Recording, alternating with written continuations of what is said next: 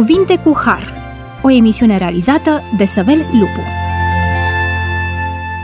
Bun venit la emisiunea Cuvinte cu Har. Sunt Săvel Lupu și doresc să vă mulțumesc, stimați ascultători, pentru faptul că încă o dată ne-ați primit în casele dumneavoastră. Dorim ca binecuvântarea lui Dumnezeu să fie peste fiecare dintre voi și ocrotirea celui preanalt să ne călăuzească pe toți pe drumul spre împărăția lui Dumnezeu, pe drumul întoarcerii acasă.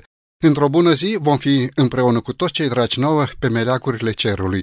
Și mulțumim lui Dumnezeu pentru această lucrare de răscumpărare pe care a împlinit-o în Isus Hristos, Domnul nostru.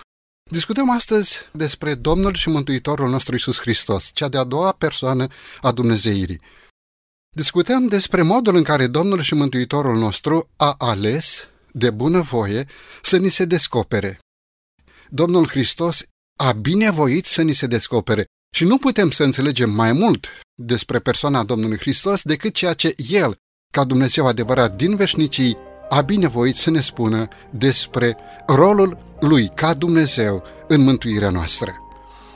Reformatorii numeau revelația generală acea descoperire pe care Dumnezeu a dat-o omului prin opera creațiunii. Iar pentru descoperirea pe care Dumnezeu a dat-o lumii prin Isus Hristos, Fiul lui Dumnezeu, ei foloseau termenul de revelație specială. În această ocazie vom folosi acest termen, revelație specială, și modul în care Domnul și Mântuitorul nostru Isus Hristos dorește să ni se descopere ca cea de-a doua persoană a Dumnezeirii. Scriptura mărturisește că Dumnezeu și-a descoperit adevărul și voința sa în mod complet și desăvârșit în Isus Hristos, Domnul nostru. Așa ne spun textele din Ioan, capitolul 17, versetul 6, în continuare. De aceea, tema centrală a Bibliei este salvarea oamenilor prin Isus Hristos, Domnul.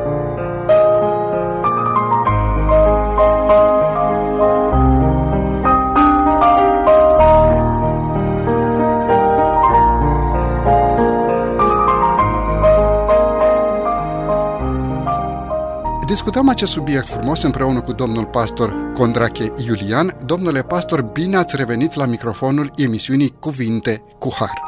Mulțumesc mult pentru invitație, este o onoare pentru mine să fiu alături de dumneavoastră și îmi doresc tare mult ca timpul pe care îl petrecem împreună să fie binefăcător pentru noi toți. Să binecuvinteze Bunul Dumnezeu această ocazie și prin Harul lui Dumnezeu acele întrebări pe care le purtăm în sufletul nostru să-și găsească răspuns în descoperirea lui Dumnezeu în Sfânta Scriptură.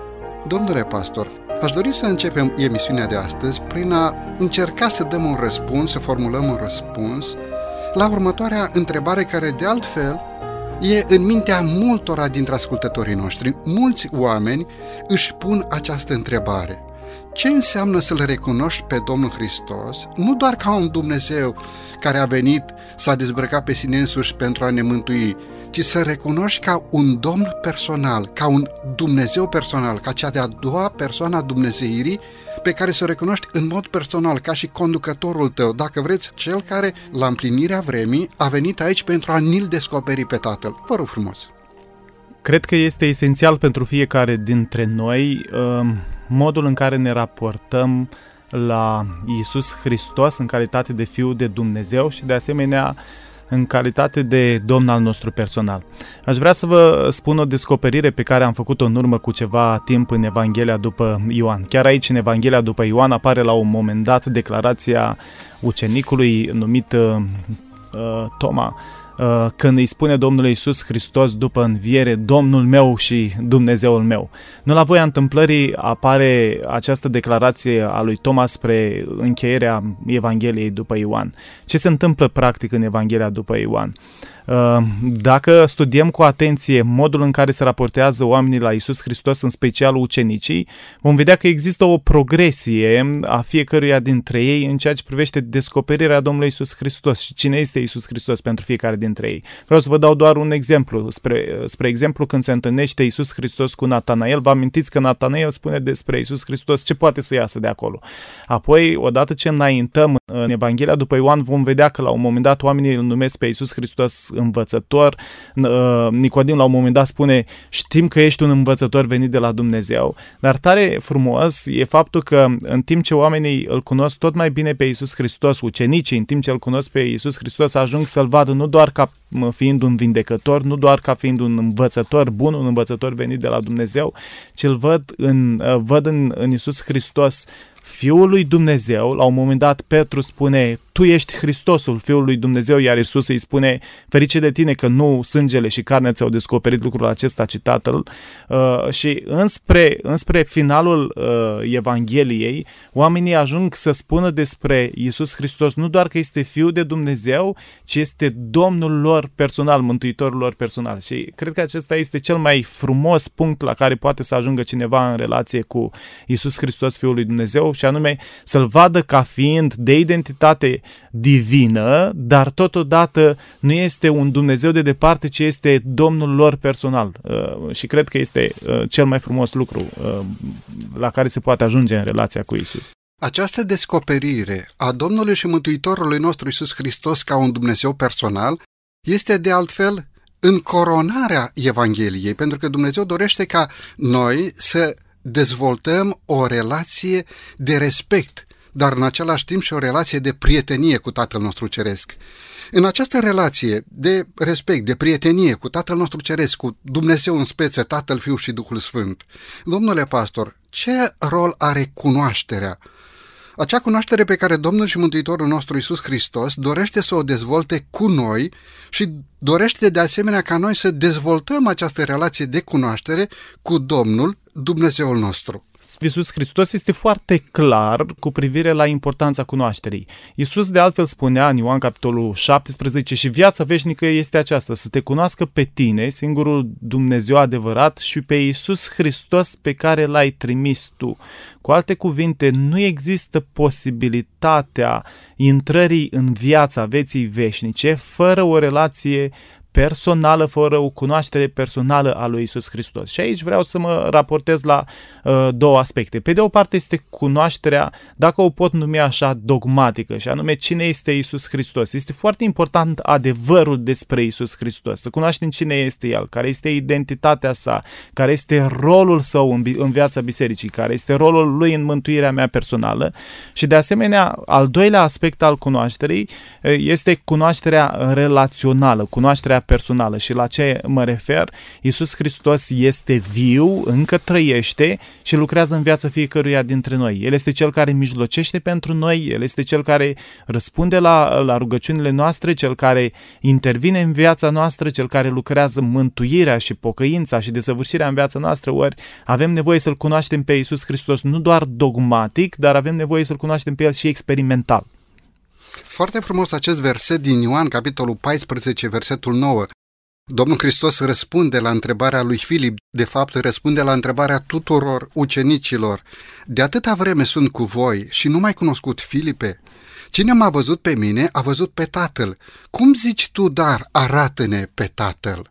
Versetul respectiv sublinează clar legătura care există între persoanele Dumnezeirii și relația pe care noi oamenii trebuie să o dezvoltăm și Dumnezeu dorește ca să dezvolte, să permanentizeze această relație cu noi, ființele umane. Când vorbim despre cunoaștere, noi ne referim, cum bine ați subliniat și la cunoașterea dogmatică, cine este Isus Hristos, dar ne referim și la acea relație pe care Dumnezeu dorește să o dezvolte cu noi ca fiind fiii Tatălui nostru Ceresc. Scripturile arată lămurit că legătura dintre Tatăl și Domnul Hristos este una atât de bine stabilită și atât de închegată încât nu se poate face separare între personalitățile Dumnezeirii, Tatăl, Fiul și Duhul Sfânt. Dar în același timp, Biblia scoate în evidență foarte lămurit personalitatea fiecăruia, nu putem vorbi despre Tatăl fără să vorbim despre Fiul și fără să vorbim despre Duhul Sfânt atunci când vorbim despre Dumnezeul nostru. Atunci când discutăm despre Domnul și Mântuitorul nostru Isus Hristos, discutăm despre cea de-a doua persoană a Dumnezeirii care a lăsat cerul deoparte, a lăsat atributele divinității în mâna lui Dumnezeu Tatăl și a venit aici pe pământ pentru a ne aduce mântuirea. În această rugăciune domnească, din Ioan capitolul 17, descoperim dorința lui Dumnezeu pentru ca Biserica lui Dumnezeu de pe pământ să existe exact în aceeași unitate divină în care cele trei persoane ale Dumnezeirii lucrează pentru mântuirea neamului omenesc. Și mă rog nu numai pentru ei, ci și pentru cei care vor crede în mine prin cuvântul lor. Mă rog ca tot să fie una, cum tu, Tată, ești în mine și eu în tine, ca și ei să fie una în noi, pentru ca lumea să creadă că tu m-ai trimis. Domnule pastor, cum înțelegem această unitate divină între persoanele Dumnezeirii în cadrul preexistenței Domnului și Mântuitorului nostru Isus Hristos? Sunt unii credincioși care cred și care spun că Domnul și Mântuitorul nostru Isus Hristos este doar de la cruce și îl avem pe Mesia, fiul Mariei, din momentul în care s-a născut. Cum înțelegem preexistența Domnului Hristos în cadrul unității celor trei persoane ale Dumnezeirii? Biblia spune despre Dumnezeu, Apostolul Ioan la un moment dat declară în prima sa epistolă că Dumnezeu este dragoste în sânul dumnezeirii, între cele trei persoanele dumnezeirii, Tatăl, Fiul și Duhul Sfânt, este o relație de dragoste, o relație de unitate înainte ca Dumnezeu să ne iubească pe noi oamenii. Dumnezeu manifesta dragostea în sânul, uh, în sânul Trinității. Dumnezeu Tatăl îl iubește pe Fiul și chiar, chiar lucrul acesta este declarat la botezul Domnului Isus Hristos. Acesta este Fiul meu prea iubit în care îmi găsesc toată plăcerea mea. De aici și relația de unitate dintre uh, Dumnezeu Tatăl, Fiul și Duhul Sfânt. Acolo unde este dragoste nu poate să fie decât unitate. În ceea ce privește preexistența Domnului Isus Hristos, avem atât de multe doveze ale faptului că Isus Hristos exista înainte de întruparea sa. Sunt dovezi în propriile sale declarații. La un moment dat Isus Hristos, când vorbește cu contemporanei uh, săi, uh, spune, adevărat vă spun că înainte să fi fost Avram, sunt eu. Și oamenii au fost fost indignați când au auzit această declarație a Domnului Isus Hristos. Chiar unii dintre ei au spus, n-ai, n-ai nici măcar 40 de ani, cum poți să spui că l-ai văzut pe Avram? De asemenea, avem dovezi din Sfânta Scriptură, profeții au, au uh, prezis întruparea Uh, Domnului Isus Hristos, Mesia, dar totodată când vorbește despre originea lui, uh, profetul Mica spune cel ale cărui obârșii se urcă până în vremuri străvechi, până în zilele veșniciei. Așadar, Isus Hristos uh, exista cu mult timp înainte de, de întrupare. Din cuvintele lui și din cuvintele evanghelistului Ioan, putem să, să declarăm că de fapt exista din totdeauna, pentru că Ioan chiar spune la un moment dat că prin el au fost făcute făcute toate lucrurile, toate lucrurile se țin prin el. Atunci când Domnul și Mântuitorul nostru Isus Hristos răspunde celor de lângă el, ucenicilor, iudeilor, înainte de Avram, eu sunt, folosește aceeași formulă a existenței divine.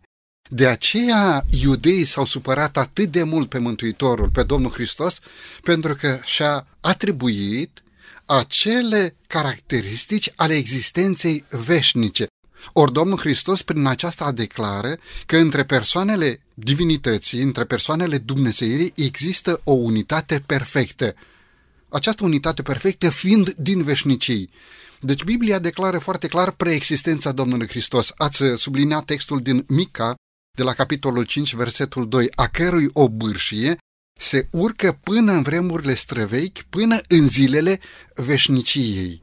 Mulțumim Domnului Hristos pentru faptul că a lăsat deoparte tronul lui Dumnezeu și datorită iubirii care și-a manifestat-o, a venit aici pentru a plăti în locul nostru, spre a ne aduce salvare și mulțumim Duhului Sfânt pentru faptul că ne călăuzește în înțelegerea acestor adevăruri. Domnule pastor, e momentul să avem aici o scurtă pauză muzicală, după care vom reveni la microfonul emisiunii Cuvinte cu Har.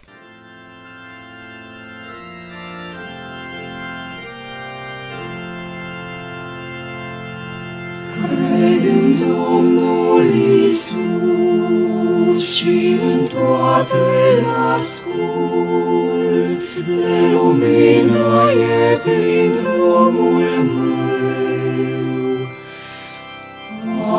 cruce de dus prin al vieții tumult, dar nimic nu-i prea scump, nici prea greu.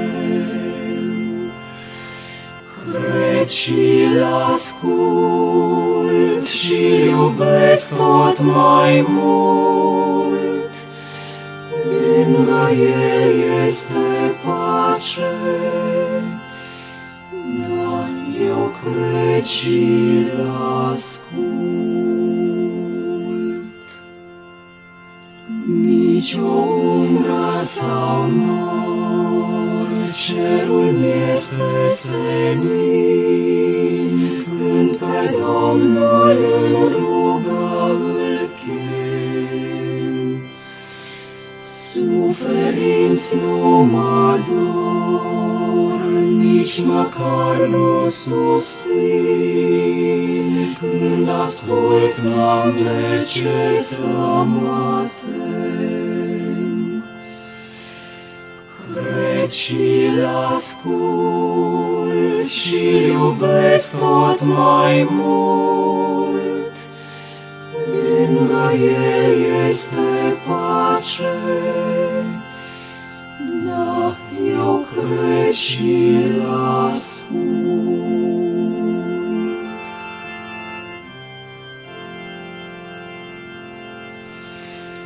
Când îmi plec fața mea, mulțumirea să-i spun, printre îngeri acasă parcă-aș fi.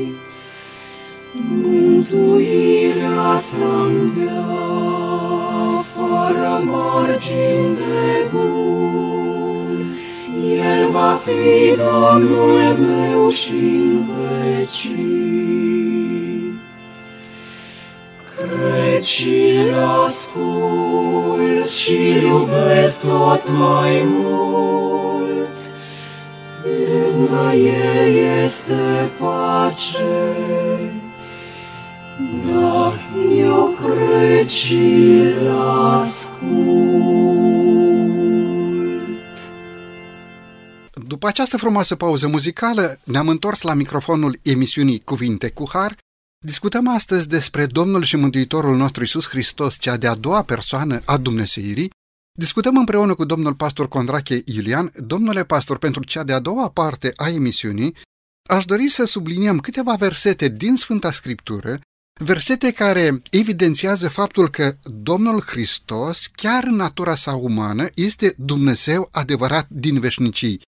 Am uh, subliniat un pic și înainte de pauza muzicală faptul că um, versetele Bibliei subliniază preexistența lui Dumnezeu. Haideți să dezvoltăm un pic această, nu doar doctrină, această cunoaștere de Dumnezeu ca Dumnezeu adevărat din veșnicii, revelat pe deplin în Domnul și Mântuitorul nostru Isus Hristos. E un uh, adevăr care de-a lungul timpului uh, a provocat multe discuții, unii nu l-au înțeles uh, suficient. Uh, cred că în ceea ce privește cunoașterea Mântuitorului nostru, a Domnului Isus Hristos, trebuie să ne fundamentăm în primul și în primul rând înțelegerea pe uh, declarațiile Sfintelor Scripturi.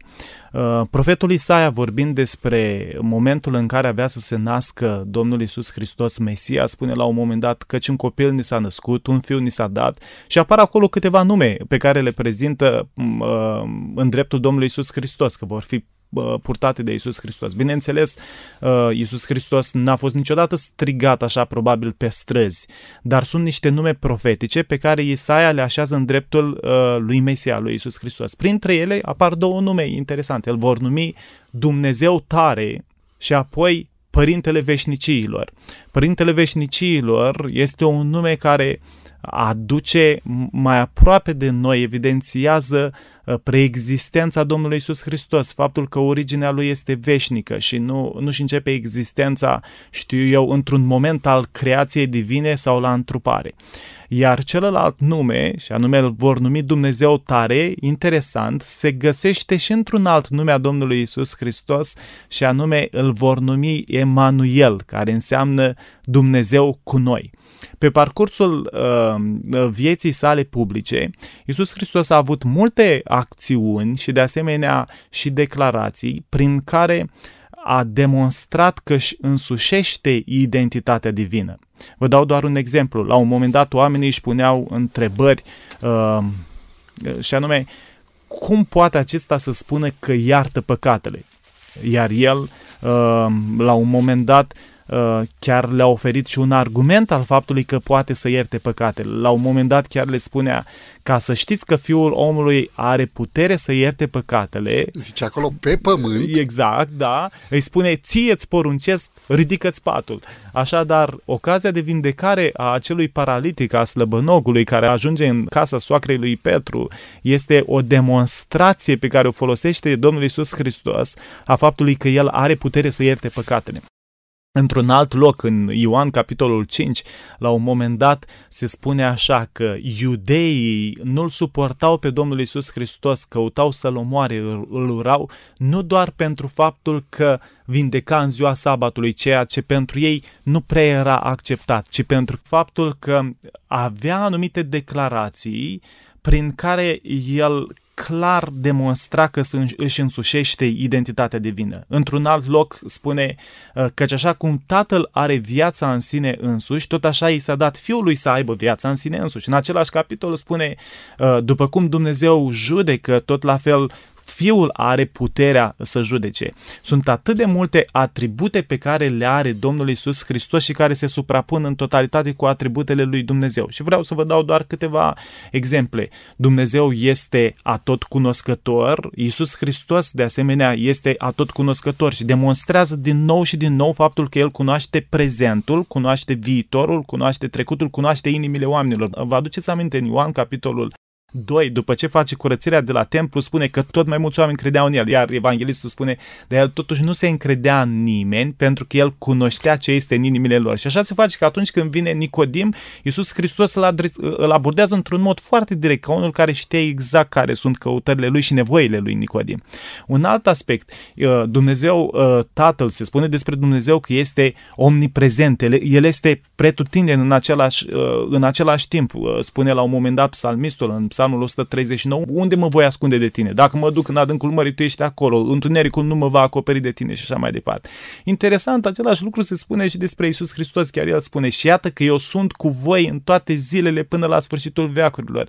Interesant, el nu avea să fie cu ucenicii și cu urmașii săi pe rând cu fiecare dintre ei. El avea să fie cu fiecare dintre ei în același timp acolo unde se aflau. Spunea la un moment dat, dacă doi se vor ruga în numele meu, eu voi fi cu voi. Gândiți-vă că noi ne-am uh, rugat rugat astăzi aici, uh, știu eu, alți prieteni ai noștri, frați de credință, se roagă în Statele Unite, în Australia și Isus Hristos promite să fie cu fiecare dintre ei. Cât privește puterea Domnului Isus Hristos, spune la un moment dat, toată puterea mea a fost dată în cer și pe pământ, un alt atribut al divinității. Și dacă le luăm pe rând toate atributele uh, lui Dumnezeu pe care le găsim în Vechiul Testament și în Noul Testament de asemenea, se regăsesc în, în dreptul Domnului Isus Hristos. Cât privește sfințenia lui Dumnezeu, Isus Iisus Hristos a demonstrat-o din nou și din nou că, că este sfânt. Și putem să continuăm. Aș vrea să mă opresc la ultimul atribut și anume Dumnezeu primește închinarea. Este meritul lui acela de a primi închinarea. Iar Iisus Hristos face acest lucru. Când Toma se pleacă în genunchi înaintea lui și spune Domnul meu și Dumnezeul meu, este totodată un gest al închinării pe care îl face în relație cu Isus Hristos, iar Isus Hristos, atenție, ca un învățător sincer, nu îi spune, uite, vezi, eu nu sunt uh, Dumnezeu, nu am dreptul să primesc închinare, te rog frumos să nu faci acest lucru. Ființele cerești, care sunt sincere și corecte, au grijă să îndrepte închinarea către cine trebuie. Vă aduceți aminte că Ioan, în cartea Apocalipsei, la un moment dat se pleacă în genunchi înaintea îngerului, gata să-i aducă închinare, iar îngerul spune din nou și din nou, nu te închina mie, oferă închinare celui care merită acest lucru. Însă Iisus Hristos își însușește, declară prerogativele sale divine și le însușește și îi lasă și pe ceilalți să să, să-l abordeze, să se comporte, să se manifeste față de el, ca și când ar fi Dumnezeu. Și acest lucru, Dumnezeu în Isus Hristos nu vrea să-l impună. Deci Domnul Hristos nu etalează aceste argumente, nu impune uh, această autoritate divină. Mântuitorul nu-și aduce atributele dumnezeirii ca dovadă în fața ucenicilor. El doar manifestă divinitatea și dumnezeirea lui îmbrăcată în natură umană. Da, e foarte frumos. Ceea ce face Isus Hristos este doar să trăiască într-un mod natural în acord cu identitatea sa ca fiecare dintre noi, de altfel. Un om cu bun simț, nu își va prezenta, știu eu, propriile capacități la întâlnirea cu cineva, ci pur și simplu va socializa într-un mod natural, iar celălalt va fi surprins de abilitățile lui, de capacitățile lui, de ceea ce este. Și așa face Iisus Hristos.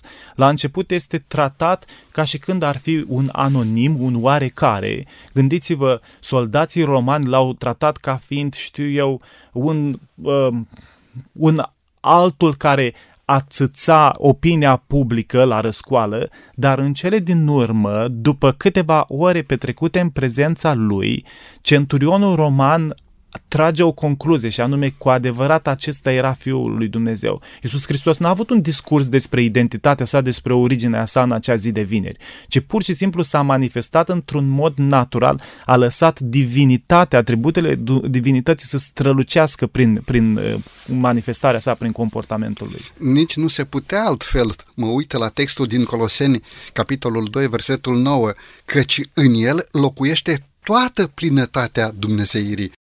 Noblețea Domnului Hristos stă în faptul că a acoperit această plinătate a Dumnezeirii în haina naturii umane, pentru a ne învorbi pe înțelesul nostru, pentru a putea să vină în ajutorul multor frați, pentru a putea să vină în ajutorul bisericii, pentru ca biserica să fie clădită pe această identitate despre care vorbeați a Dumnezeirii îmbrăcate în haina naturii umane. Măcar că avea chipul lui Dumnezeu, spune Filipeni 2 cu 6, n-a crezut ca un lucru de apucat să fie deopotrivă cu Dumnezeu, ci s-a dezbrăgat pe sine însuși și a luat un chip de rob, făcându-se asemenea oamenilor. La înfățișare a fost găsit ca un om, s-a smerit și s-a făcut ascultător până la moarte și încă moarte de cruce. Domnule pastor, această lucrare de dezbrăcare de sine însuși, această lucrare de a lua chip de rob, această manifestarea divinității în actul smereniei, făcându-se asemenea oamenilor. S-a întâmplat o singură dată sau Domnul Hristos, pe tot parcursul vieții sale pământești, permanent s-a dezbrăcat de sine însuși, permanent a ales să fie om, pentru că era Dumnezeu și atributele plinătății Dumnezeirii străluceau, treceau prin haina naturii umane. Exact, aș vrea să punctez două aspecte în legătură cu această noțiune sau această alegere a divinității și anume s-a dezbrăcat pe sine însuși. În primul și în primul rând, ceea ce face Iisus Hristos prin întrupare este, dacă pot să numesc așa, o acoperire a divinității, a punerii deoparte a prerogativelor divine în așa fel încât să nu se folosească de ele. Dar acest lucru nu înseamnă că Isus Hristos într-un anumit moment Dumnezeu Fiul a încetat să mai fie Dumnezeu. Iisus Hristos a fost Dumnezeu încă de la nașterea sa până la moartea sa, a fost a continuat să fie Dumnezeu, dar și-a pus deoparte aceste prerogative, așa încât lupta de om pe care a purtat-o de-a lungul vieții sale a fost purtată la fel cum o purtăm fiecare dintre noi. Iisus Hristos în pustia ispitirii a dus bătălia aceea cu diavolul ca un om dependent de Dumnezeu în același fel cum suntem noi. Deși a continuat să fie Dumnezeu, practic de acest lucru se agăța din nou și din nou ispititorul. Dacă ești într-adevăr Fiul lui Dumnezeu, poruncește. Iar el a continuat să se dezbrace, dacă aș putea să spun așa, de sine, așa încât să poarte bătălia aceasta doar din punct de vedere uman. Cu toate acestea, sunt momente în care divinitatea lui Isus Hristos strălucește într-un mod puternic. Și vreau să vă dau doar câteva uh, exemple. Momentul în care Isus Hristos aduce la îndeplinire, uh, știu eu, uh, activitatea, acțiunea aceea de curățire a templului. Uh, E o declarație interesantă în Cartea Hristos Lumina Lumii în care se spune așa că în momentele acelea în care El s-a adresat tuturor acelora din curțile templului, divinitatea sa a strălucit prin umanitatea sa. De asemenea, mai este un moment, dacă vă amintiți de ocazia aceea în care Iisus Hristos este în Ghetsemani, se apropie Iuda cu uh, oastea care se pregătea să-l, uh, să-l aresteze pe Iisus Hristos, să lege, ca și când ar fi avut nevoie să, să-l lege. Uh, iar Iisus Hristos îi întreabă la un moment dat, pe cine căutați? Pe Iisus Hristos din Nazaret. Și atunci Iisus preia un nume al divinității în dreptul său și anume Eu sunt. Vă aduceți aminte ce se întâmplă cu toți ceilalți? Practic cad la pământ pentru că este un alt moment în care divinitatea sa strălucește prin umanitatea sa.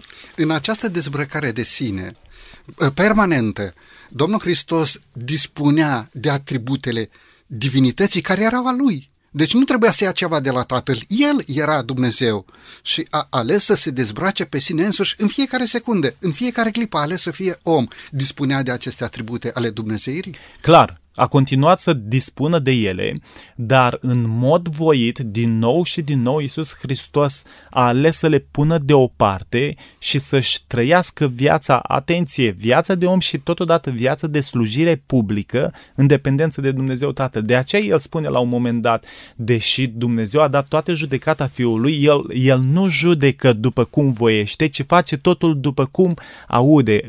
Prin acest lucru, spunând faptul că se sub subordonează în totalitate lui Dumnezeu Tatăl, deși, atenție, în cadrul divinității nu este neapărat o relație de subordonare, pentru că toți sunt una și toți se dacă aș putea să spun așa, își fac reclamă unui, unul altuia, se promovează reciproc. Iisus Hristos vorbește atât de frumos despre Tatăl, despre Mângâietorul, de asemenea Duhul Sfânt face lucrări în favoarea Domnului Isus Hristos și Dumnezeu Tatăl, la rândul lui, uh, vorbește atât de frumos despre importanța lui, uh, lui Isus Hristos.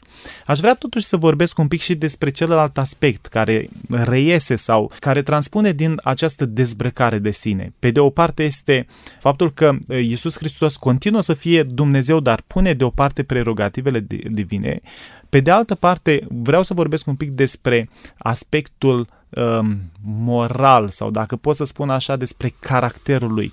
Doar o persoană iubitoare și totodată o persoană care este dispusă la sacrificiu poate să se dezbrace de sine până la um, nivelul dezbrăcării de sine a Domnului Isus Hristos. Atenție, Isus Hristos nu doar pune deoparte prerogativele divine și se face om, dar după aceea spune Sfânta Scriptură în Filipeni, în pasajul pe care tocmai l-ați citit, că se face ascultător până la moarte, și aici este un pas mai jos pe care îl face Domnul Isus Hristos. Și nu doar că se face ascultător până la moarte, dar ajunge să moară. Și nu doar că moare, dar moare una dintre cele, sau dacă aș putea să spun așa, chiar mai, cea mai cruntă moarte care era practicată în Imperiul Roman, și anume răstignirea.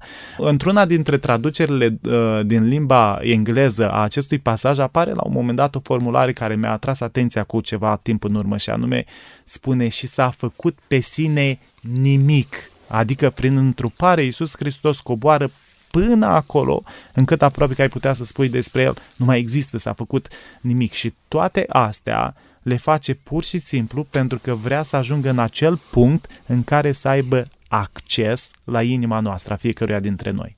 Aceasta este măreția Domnului și Mântuitorului nostru Isus Hristos.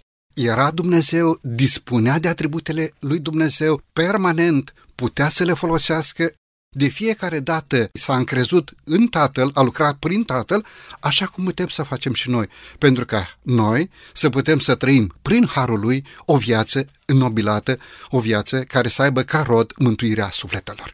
Domnule pastor, e momentul să avem din nou aici o scurtă pauză muzicală, după care ne vom întoarce la microfonul emisiunii Cuvinte cu Har.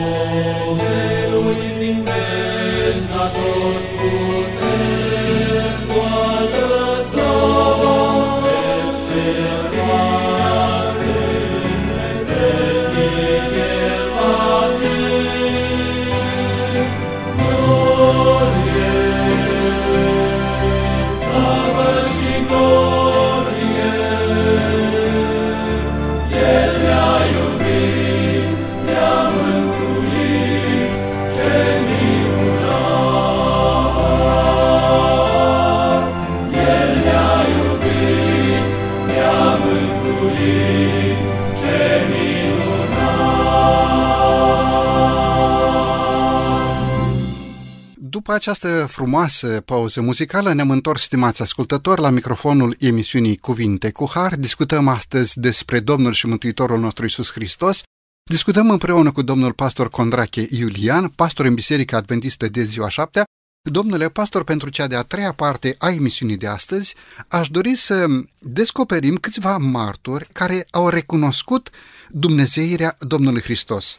În timp ce iudeii l-au respins și au căutat permanent să nege această realitate a divinității Mântuitorului, iată câțiva proroci, iată câțiva profeți care declară deschis faptul că Isus Hristos este ceea ce spunea că este Mesia. Haideți să vedem câțiva martori care fac aceste declarații.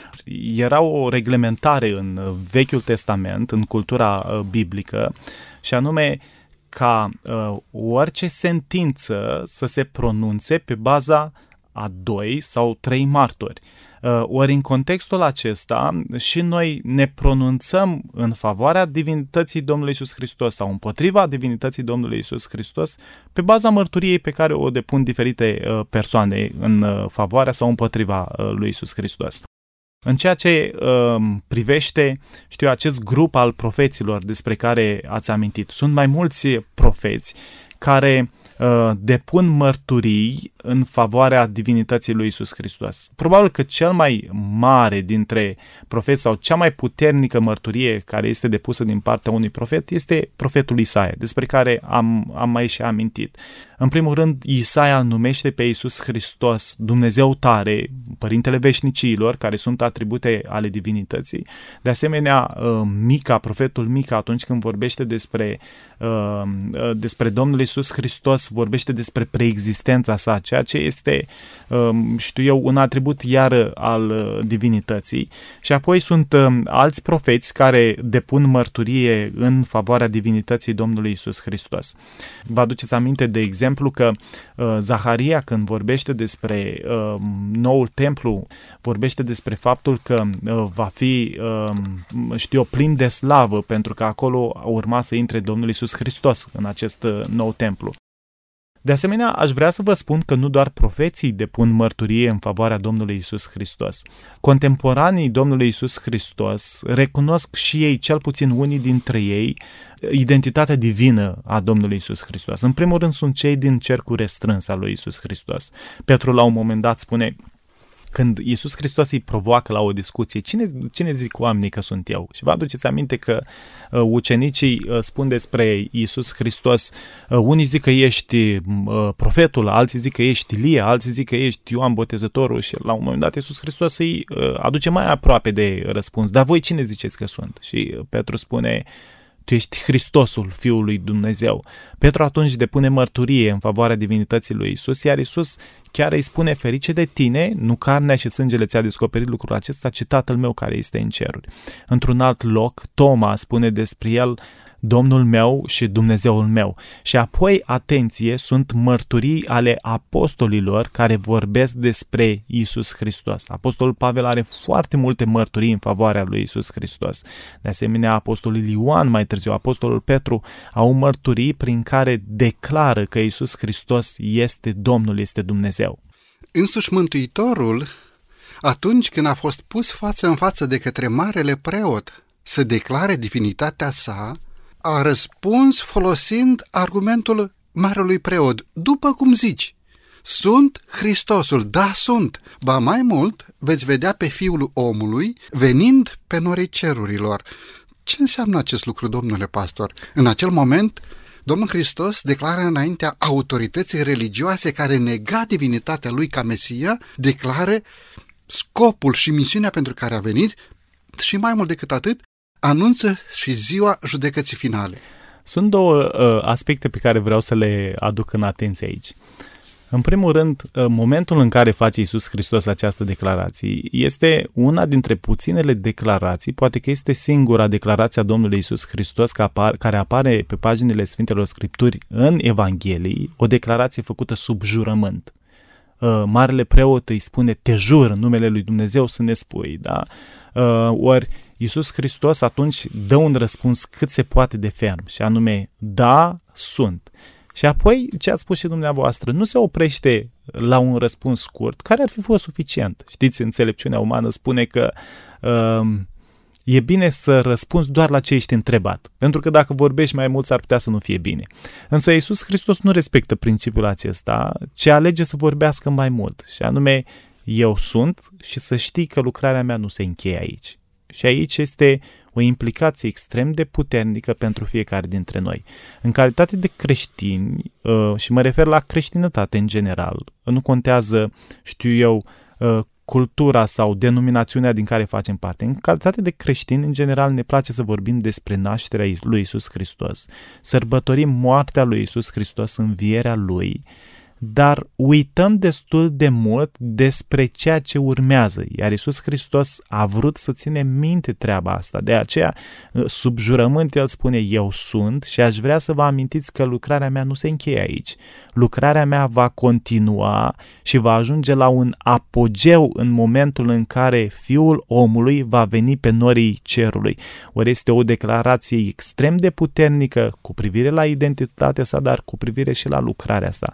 Din punctul acesta de vedere mă întorc la întrebarea de la început. Ce înseamnă să-L cunoaștem pe El? Vă dați seama cât de important este să-L cunoști nu doar ca și persoană, nu doar să știi cine este, dar să-l cunoști ca și prieten. Ce relație este? Că, pe, că atunci când va veni pe norii cerului, și Caiafa îl va cunoaște, și Pilat îl va cunoaște, și se vor uita la el și vor fi uh, pur și simplu cum să spun, terminați, vor fi um, vor simți atunci instant condamnarea în privirile celui care vine. Îl vor cunoaște, vor ști că el este cel pe care l-au condamnat acești oameni. Dar cum este să-l cunoști și să știi, da, el este mântuitorul meu. Să spui așa cum spunea Isaia, iată acesta este Dumnezeul nostru în care aveam încredere că ne va mântui profund acest plan de mântuire. Domnule pastor, mă întorc la mărturia pe care însuși Dumnezeu Tatăl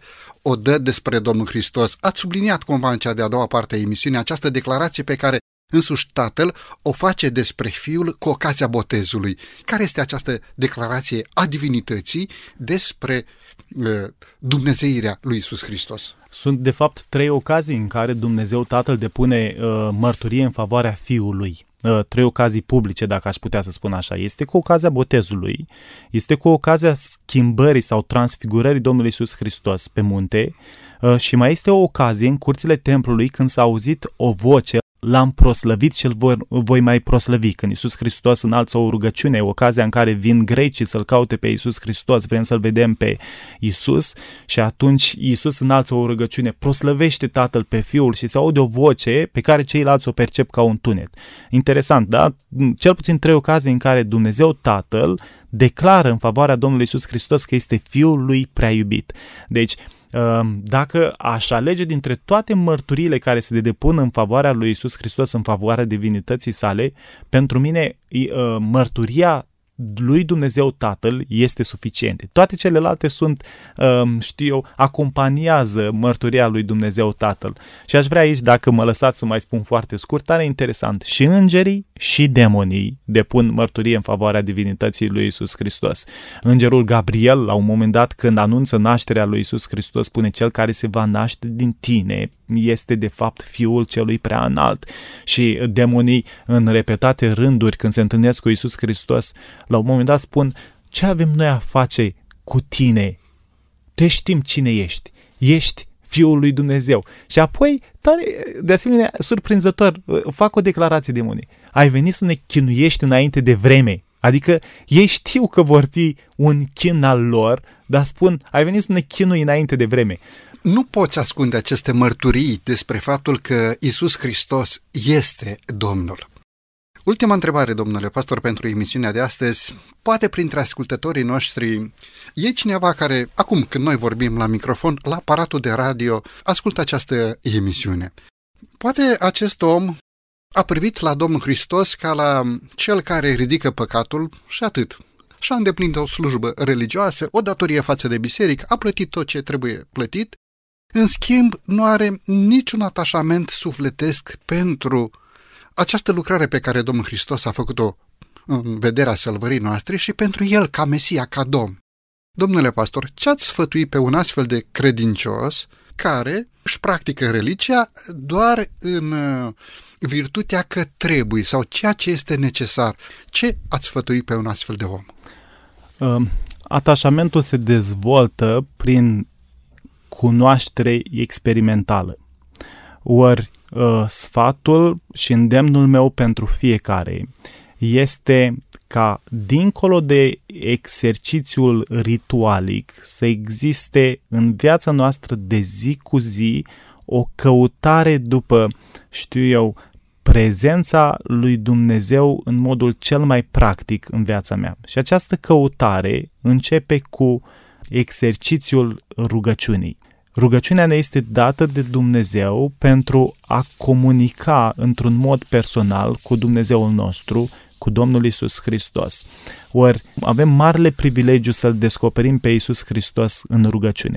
De asemenea, un alt aspect, avem marele privilegiu să ne bucurăm de iertare din nou și din nou atunci când greșim. Și cred că iertarea de, de care ne bucurăm are capacitatea să dezvolte în noi cel mai profund atașament față de Domnul nostru. Și încă un lucru care cred că este extrem de important și anume uh, suntem chemați ca fiecare dintre noi să, să experimentăm frumusețea biruinței, a victoriei binelui și a lui Dumnezeu în viața noastră. Atunci când port bătăliile spirituale pe care le-am de dus și bătăliile vieții, nu de unul singur, ci alături de Isus Hristos, se va dezvolta în mine un atașament profund față de Dumnezeu, față de persoana lui Isus Hristos. Domnule pastor, mulțumesc tare mult pentru prezența dumneavoastră în emisiune. A fost o bucurie pentru mine să fiu alături de dumneavoastră și să discutăm despre un subiect atât de important, și anume Iisus Hristos, Domnul nostru. Bunul Dumnezeu să vă binecuvinteze slujirea și familia dumneavoastră. Mulțumesc! La fel pentru toți ascultătorii noștri. Stimați ascultători, din toată inima doresc să vă mulțumesc pentru faptul că încă o dată ne-ați primit timp de 50 de minute în casele dumneavoastră. Binecuvântarea lui Dumnezeu să fie peste fiecare dintre voi.